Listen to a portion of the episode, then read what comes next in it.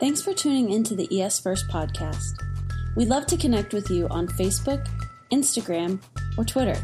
So take a minute to hop on over and give us a like or a follow. And of course, if you're ever in Excelsior Springs, stop on by. We can't wait to welcome you home. Welcome to ES First. Before we get into the word, I want to tell you that we are a Bible believing church here at ES First, and we preach through books of the Bible. So, right now, we're in the book of John. The book of John is a narrative about Jesus' life. How many people like a good story?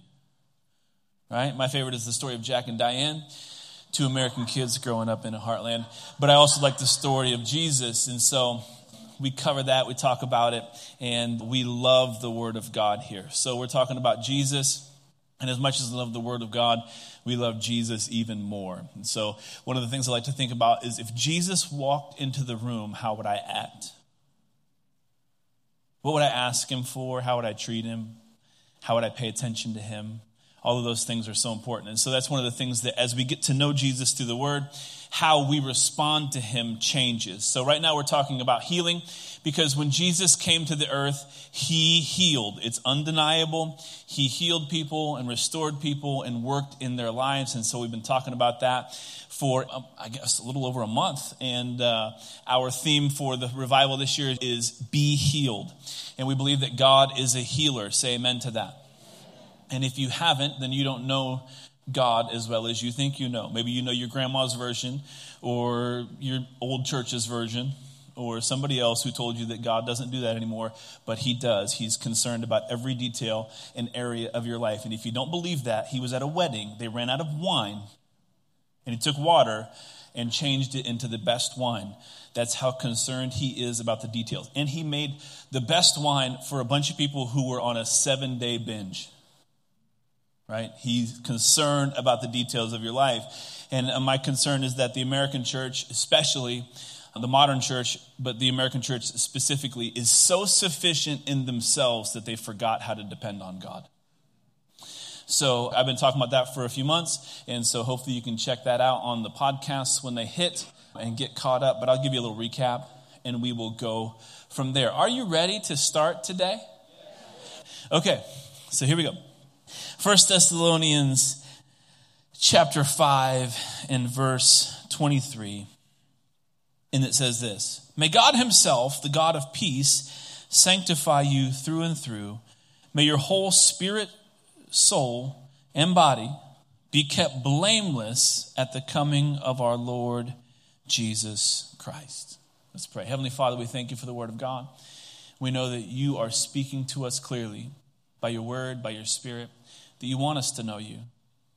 You want us to find you that you said if we seek you, that we would find you. You would reward us. You're that kind of God.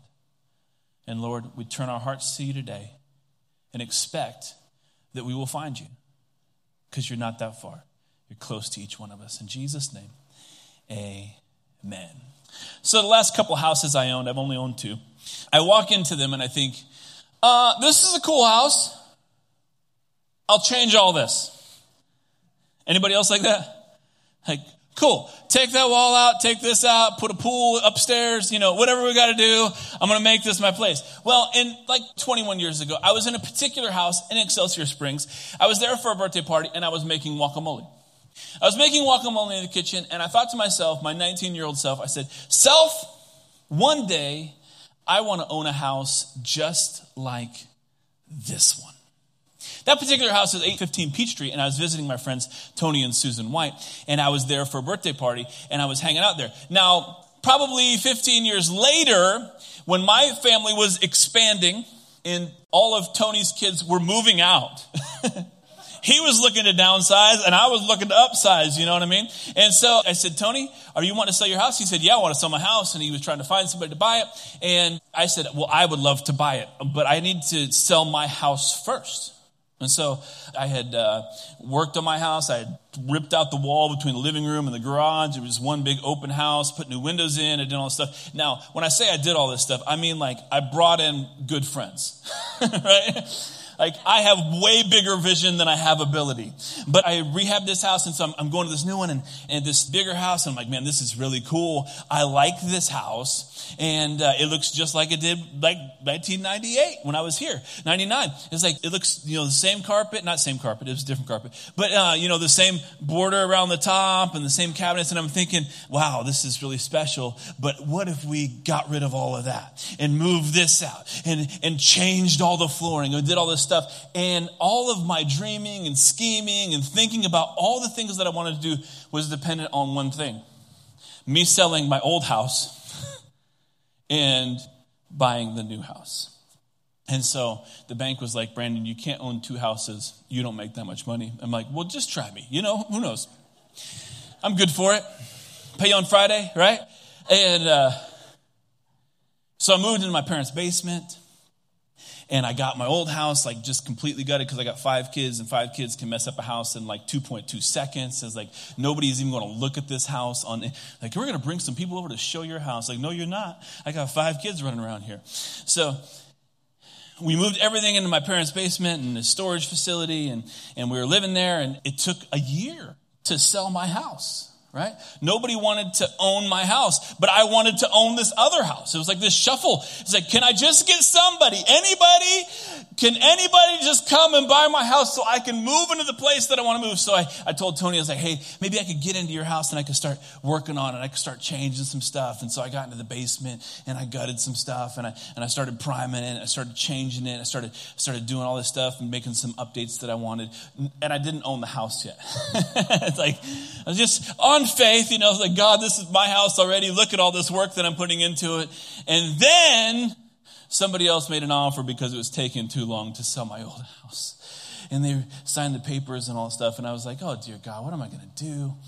I got all my family or my parents' basement, and uh, it's a big mess. And where am I going to live? And pretty soon it was getting closer and closer to closing. And those people decided that it was too much work to do what they wanted to do. They didn't want to put that much money into it. They didn't want to change the things that they could see in their own mind. As a matter of fact, they said, We just want to get into a house and just live in it. We don't want to change anything. And I said, Well, that's not me. I want to change everything.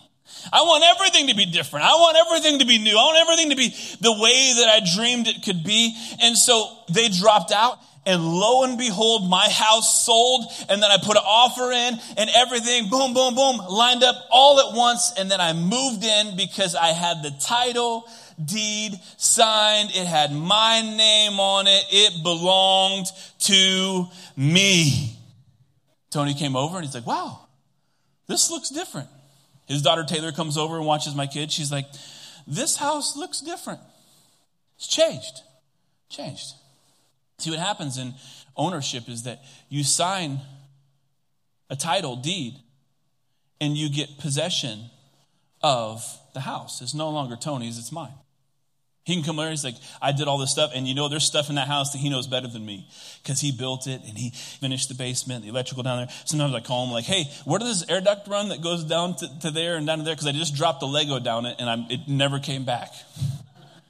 He's like, well, that one goes to the garage, duh. And I'm like, okay. Ownership is one thing, rehabilitation is another thing. I could have moved into Tony's house and I could have sat there in the living room and thought, man, you know what? I'm just going to leave it just like this. Even though in my mind, I had an idea of what I wanted to look like. I had an idea of how I wanted my style to look like. It's like I saw one guy on the internet, he hung a Ducati motorcycle on his wall, and I was like, that would be pretty cool, this wall right here. But I could have just sat there and been like, well, I don't want to mess with it too much because this is Tony's house. Tony came over, he said, I love your house. And I said, wait, wait, wait. This is your house, Tony. He says, not my house anymore. It's your house. When God comes into your life, He becomes the owner of your spirit. See, back in the beginning, what happened was, is Adam and Eve were in the garden and God breathed his spirit into them and they were alive. The serpent came along and convinced them, Satan himself came along and said, Well, you won't surely die. God just doesn't want you to be like Him. He doesn't want you to know all that He knows. He doesn't want you to have the capabilities. He's holding back on you. And so Eve eats the apple, the fruit of the tree of, of knowledge of good and evil, and she dupes Adam into eating also the apple or the fruit, and they hide themselves because they know that they're shameful. They're ashamed because they're naked, and God comes to find them, and they're ashamed and they're, they're hiding from God. And what had happened was, it wasn't that they physically died or died in their soul, in their personality. They died in their spirit. Their spirit. So, their spirit once belonged to God, but because of sin, the ownership changed. God left. So, for thousands of years, God is connecting with his people. He's trying to get close to them. He's trying to be near them. He's trying to interact with them. And he finally sends Jesus to save, to sozo, to soterio his people. And what happens when he comes in to save is he takes the dead place now that possession doesn't belong to God, the dead place, and he brings them back to life in their spirit, it changes ownership.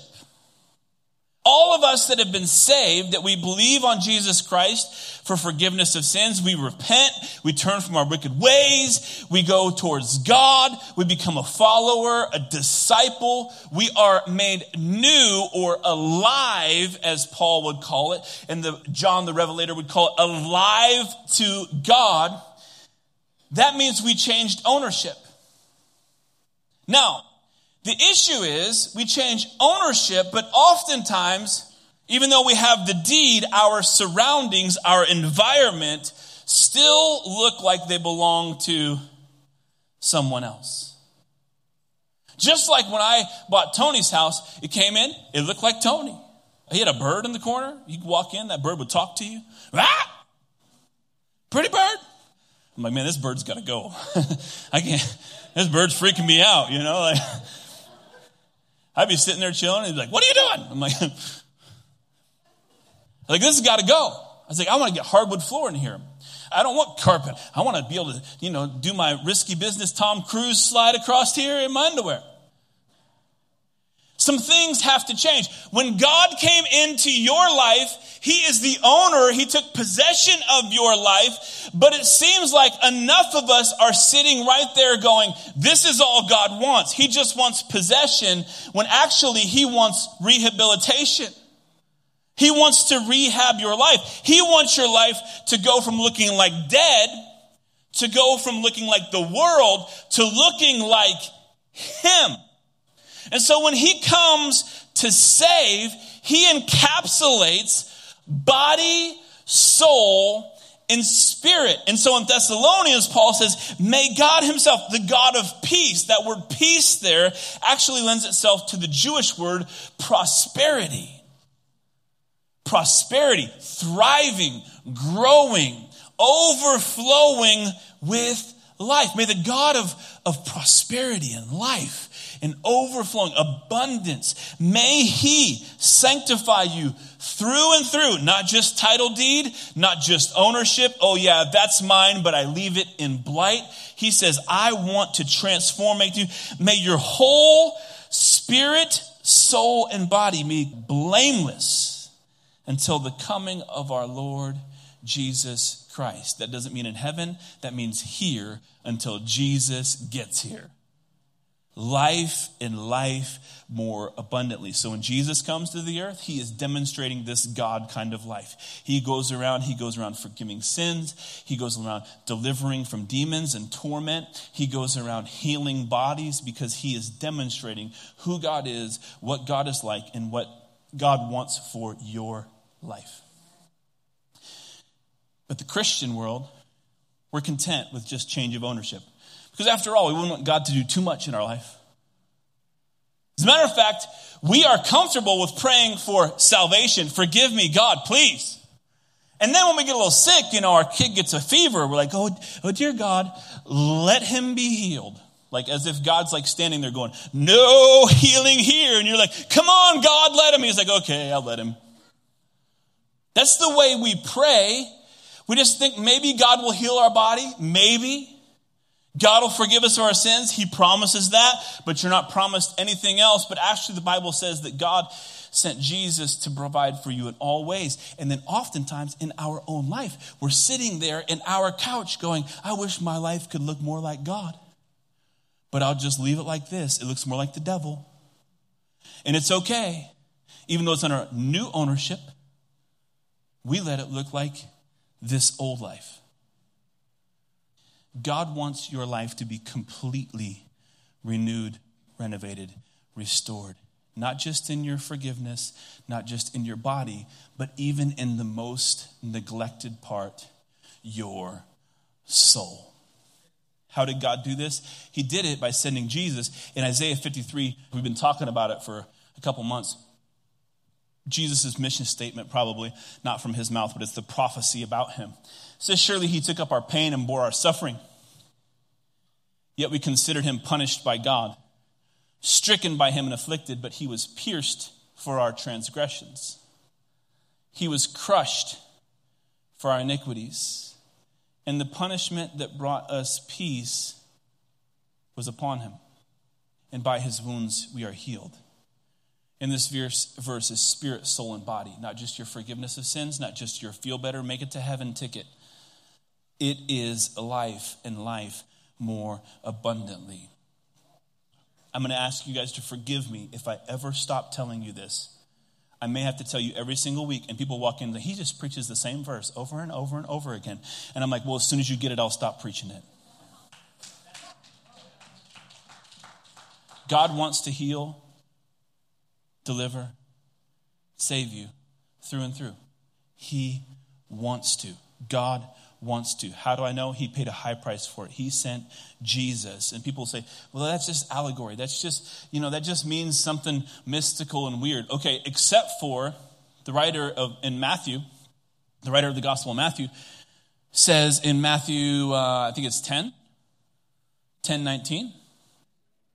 It's funny. I always write it. I'm like, oh, that's the that's the verse in Matthew about Jesus healing. It's verse Matthew 10. I think it started in Bible college, and I, I realized that now. Um, when Jesus came into Peter's house, he saw Peter's mother in law laying in bed with a fever. He touched her hand, and the fever left her, and she got up and began to wait on him. Isn't that pretty cool? That sounds like an awesome healing. When evening came, many who were demon possessed were brought to him, and he drove out the spirits with a word, and he healed all the sick. Two different things. He drove out demons and he healed the sick. This was to fulfill what was spoken through the prophet Isaiah.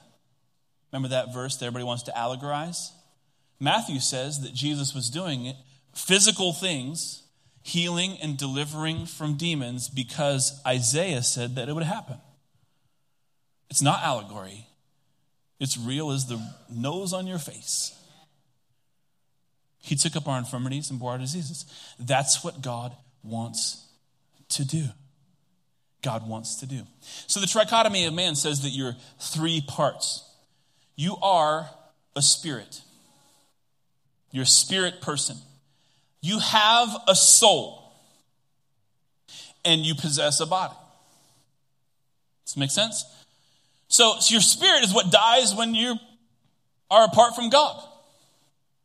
It is the part of you that is alive. It comes back to life. So Paul says, once I was dead, now I'm alive. And Paul writes in Romans, he says, by one man, death entered. And Adam sinned and everybody ended up dead in their spirit. But by one man, everybody can come alive.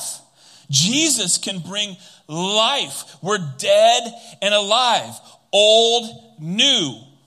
You get that? That happens in your spirit. That's why when you get saved and you come down, you pray a prayer and you walk out and you're like, well, I probably won't smoke anymore. And then you're like, man, I need a cigarette. What's the issue with that? Your spirit is made new, but your soul hasn't been made new. Ownership has changed, but rehabilitation has not started yet. It can happen little by little. It can happen a lot by a lot. So he says, May you be held blameless, spirit, soul, and body. You are spirit, you have a soul. Your spirit is the word pneuma.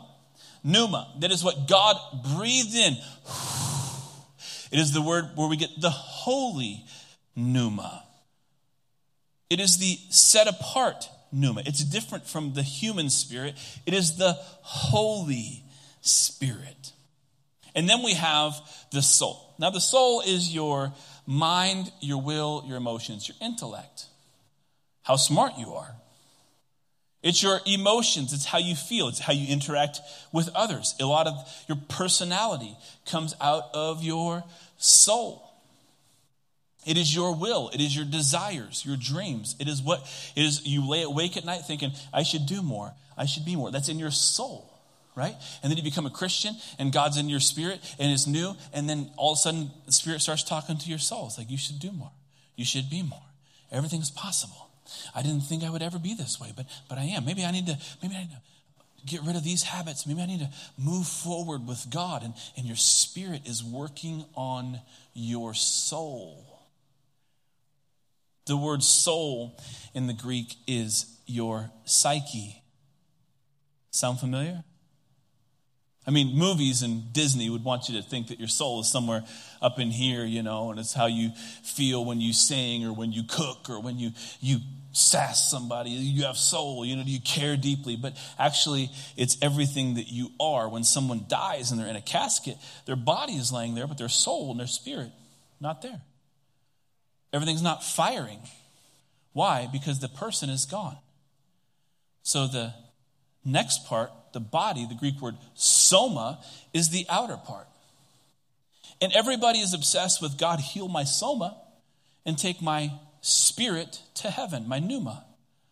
And oftentimes we forget that God is intimately involved with the parts of your psyche and many people in the church have shied away from the truth that God wants to give you a new mind. No wonder Jesus, when he came, he said, Love the Lord your God with all your soul, with all your mind, with what you think, with all your psyche. He wants you to steer who you are back toward him. But that's hard because when ownership changes, sometimes it's easier to just go in and go, this will be good enough. I think this is all that God wanted. Tony comes to my house, the first floor looks completely different. He walks up to his old bedroom. Guess what it looks like? His bedroom. Different color, same bedroom. You know, I wanted to put a jacuzzi in the corner, but I just haven't yet. I wanted to deck the whole thing with smoke and lights like church here, but I haven't yet. I wanted to paint the whole room black, but I haven't yet. That's not true. I don't want to paint it black. It's just funny because I paint everything in here black. You Just you know. Just stick with me. It's just funny, okay? But we're comfortable to leave it mainly because it's more work than what we bargained for. And the second reason is because we're not convinced that God wants to do it with us. There's enough people that are like this. Well, you know, as soon as I get my life together, that's when I'll, you know, come to church. As soon as I get my psyche, my habits, my, my emotions in check, that's when I'll come to church. You know, as soon as I can do this, that's, that's when I'll give God everything. Dare I say, you know, as soon as I figure out how to get financial wholeness, that's when I'll give to God. As soon as I get emotional wholeness, that's when I'll minister to others. That's when I'll pray. That's when I'll, that is when I'll. But the issue is that God came to heal your soul, restore you to overflowing. What's the issue? Well, I think the issue is mostly us. We stand in our own way. You know, the Psalms are written by David, but as theologians have gone back, they find that many of the Psalms are written prophetically about Jesus. One in particular is Psalm 109. This is what David says, but he's really prophesying for Jesus. He says, For I am poor and needy, and my heart is wounded within me. My spirit is wounded within me. I am poor and needy. Philippians tells us that Jesus threw off all of his godness to become poor. That in his poverty we might become rich. In Jesus' first sermon, he says, Blessed are the poor in spirit. Right? He is explaining that there is a deficiency in humanity. And so Jesus becomes poor to the point of being anguished in his spirit. And 109 prophetically lays out his enemies and, and Satan himself and all of these things. But what is happening is that Jesus was crushed in his spirit. In the Garden of Gethsemane, remember he prayed and he experienced great drops of blood. He's split and drapes of blood. He's just anguished to this point. And he says to his disciples, he says, My soul is crushed to the point of death. My soul is crushed to the point of death. He's like, let's go and pray. Let's go and connect with God because I am dying on the inside. Later on, he is beaten. The Bible says he's beaten to the point you can't even recognize that he's a man. You see him bloody laying there. The history tells us a cat of nine tails is what they beat him with. And the Roman soldiers, they were experts in how they would torture a person and send them back out people that were crucified were not given this treatment. This is a separate treatment from crucifixion. So in his spirit, he is anguished. In his soul, he's crushed to the point of death. And in his body, it is bruised and beaten. And Isaiah says that by his stripes across his back, we are healed. He shed his blood for your healing. Theologians call this the passion of the Christ. It's the 12 hours before crucifixion. It is the 12 hours that lead up. And what happens is, is he is sweating great drops of blood. He's anguished in his spirit.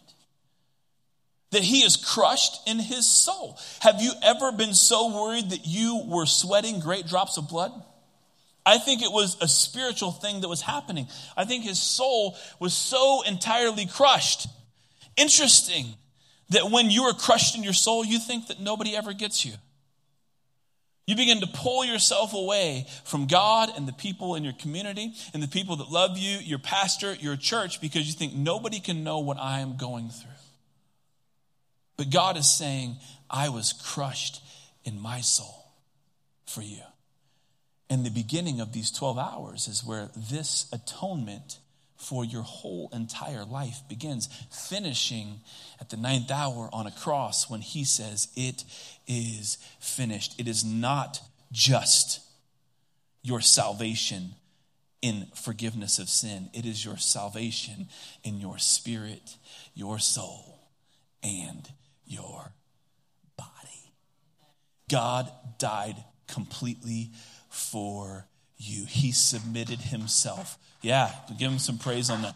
God submitted himself completely for you, for you, your family, your body, your mind, your soul, your spirit, every part of you, for your sins, for your past, for your present, for your future. He died for you. So, what's the issue?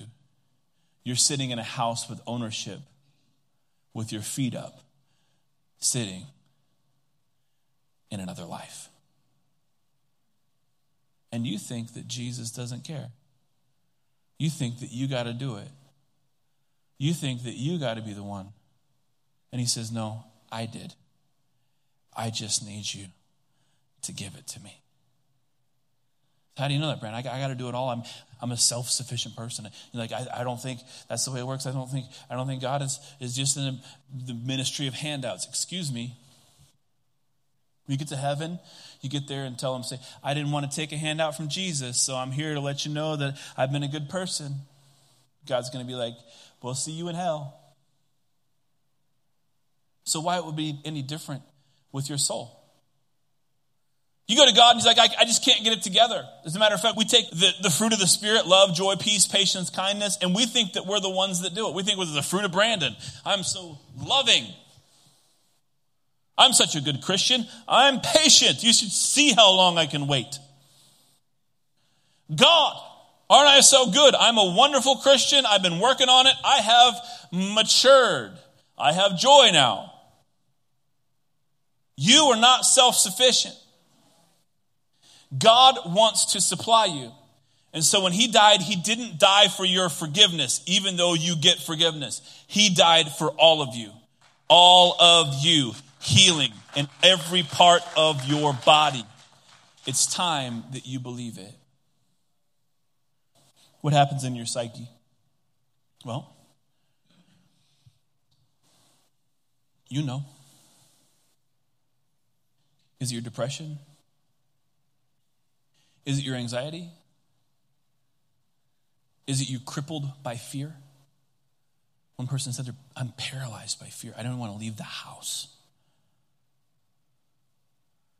Is it your confusion? I don't know what to do. I don't know which way is what. I, I can't find a direction. I leave the house and I just drive around and I drive back.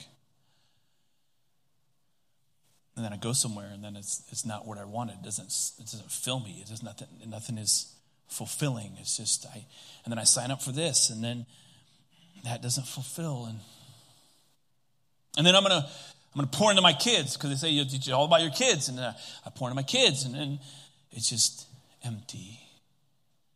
So then I go back home and, and then I'm just so unfulfilled and I live in chaos and my mind is and then the relationships that I have are chaotic. And then the people, they just create more chaos in my life. And then I just, and I'm full of rage and I'm angry and I'm, I'm hitting and I'm yelling and I'm throwing things and I'm just, ugh, I try to keep it together and I just, I just go find my space and I got to blow off some steam and we're sick in our souls.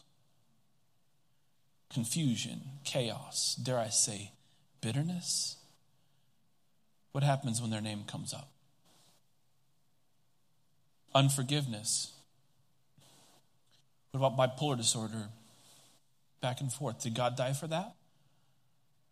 Can God restore and renew that? What about the other mental illnesses that in our psyche are broken that we just go, oh, this is the way I, uh, maybe I'll just go and I'll take something for this. I should take another thing. And Jesus is saying, no, you need to get your little deed out that has my name on it and set it in front of me and let's work on this place together.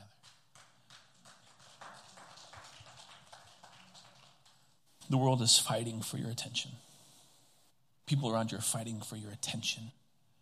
What they want is your psyche, your, your soul. Can I just have a bit of your time? Can I just can I just take a minute? Can I just can you just listen to me? Can we just I need to get your opinion. Can you just like this and, and follow and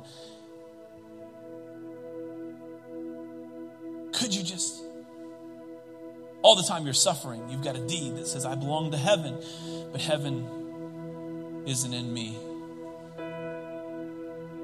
That I'll get there one day, but right now it's it looks like the world. It looks like my dead self. It looks like every habit and thought pattern. It looks like every sin sick disease. It looks like my sexual addiction. It looks like the problems that I have.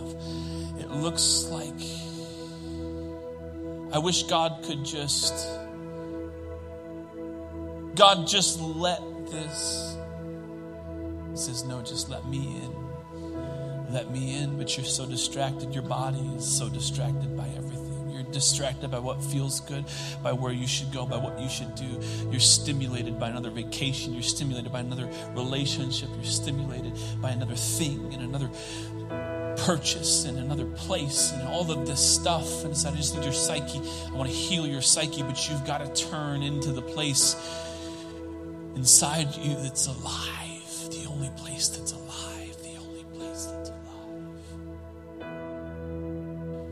You got to quiet everything else. You got to turn that phone off. You're going to have to get away. You're going to have to find some space for just me and you. The Bible says if the same spirit that raised Christ from the dead dwells in you, you quicken your mortal body. Exceeding abundantly above all that you could ask, think, or imagine in your soul, according to the power that's at work inside of you. And so we turn not to our human flesh, we turn to the Spirit of God. We turn to the still small voice that's speaking, that's calling, that's drawing. And we say, God, heal us. Heal us. well, this is just the way I'll always be. This is the kind of person I am. This is my personality. And God says, no, your psyche can be healed. Your soul can be healed. Your habits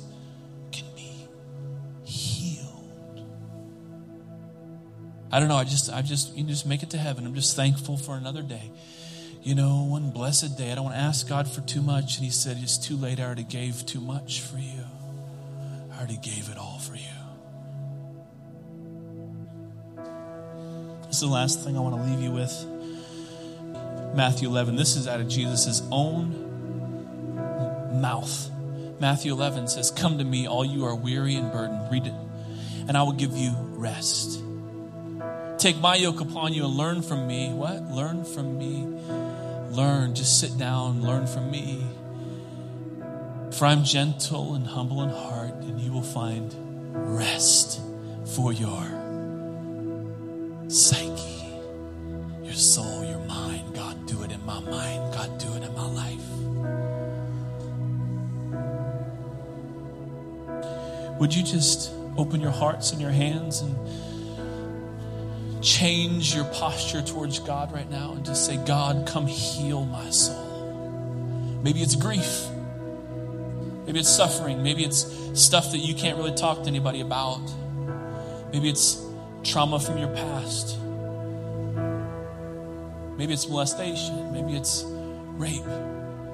Maybe it's, we can just go right down the line. People that deal, with. and Jesus said, I died for that. I died for that. Time for you to let it go, leave it at His feet, and take His rest. Would you just say it right now? I receive your rest. I receive your healing, God. I receive your healing. I know that you're close to me. I know that you care for me. I know that you desire to restore everything inside of me, to rehabilitate this old place and make it look like more what you had in mind. Today, if you need healing in your soul, you want to go a step further, would you just come forward to the front? We want to pray with you today. Just want, I'm not going to count, I'm not going to make a big deal. Just come on down. You can stand, you can sit, you can kneel, doesn't matter. Just move and let God minister to your heart and soul.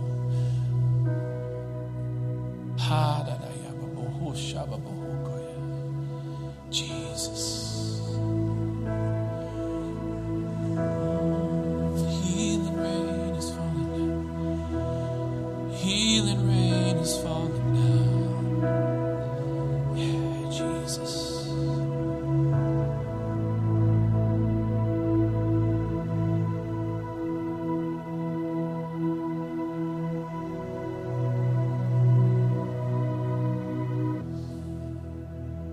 This often, but I feel like God wants to heal broken hearts.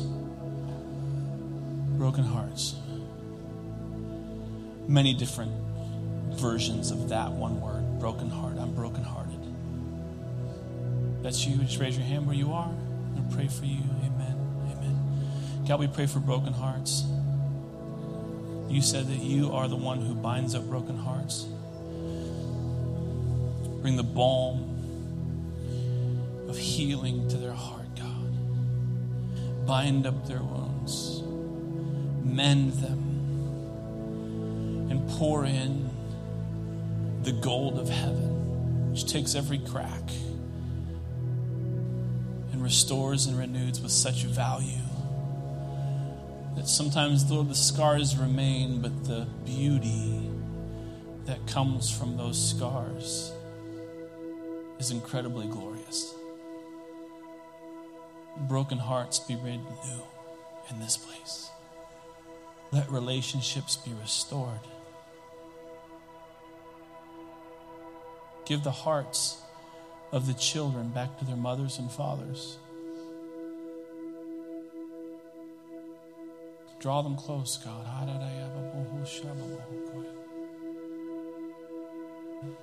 Jesus, Jesus. Restore things we didn't know were missing, God. Restore things we didn't know were missing.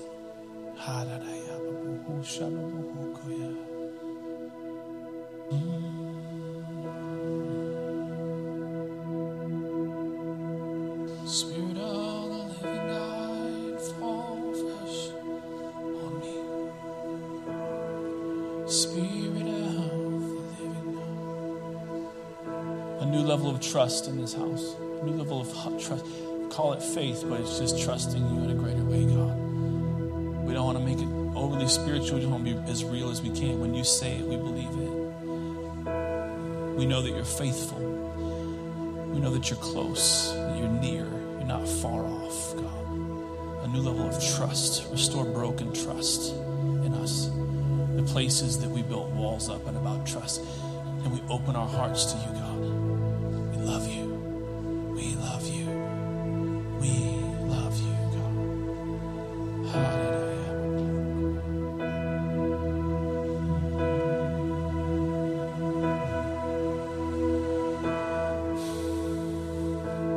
Lord, res- restore the joy of real relationships.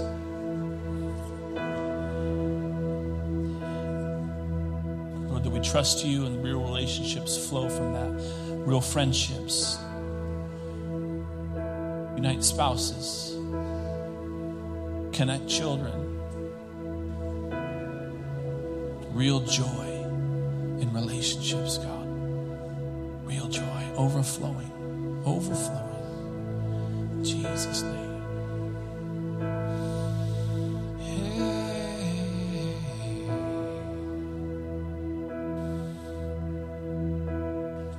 God, we give you praise for this place. We feel you moving. We see you doing great and mighty things. Take healing from this place to the streets, to every corner, to every house. Let the glory of God cover the earth as the waters cover the seas. So deep, so wide, so limitless, full of life and vigor. Lord, let that be us covered with your glory. In Jesus' name, amen.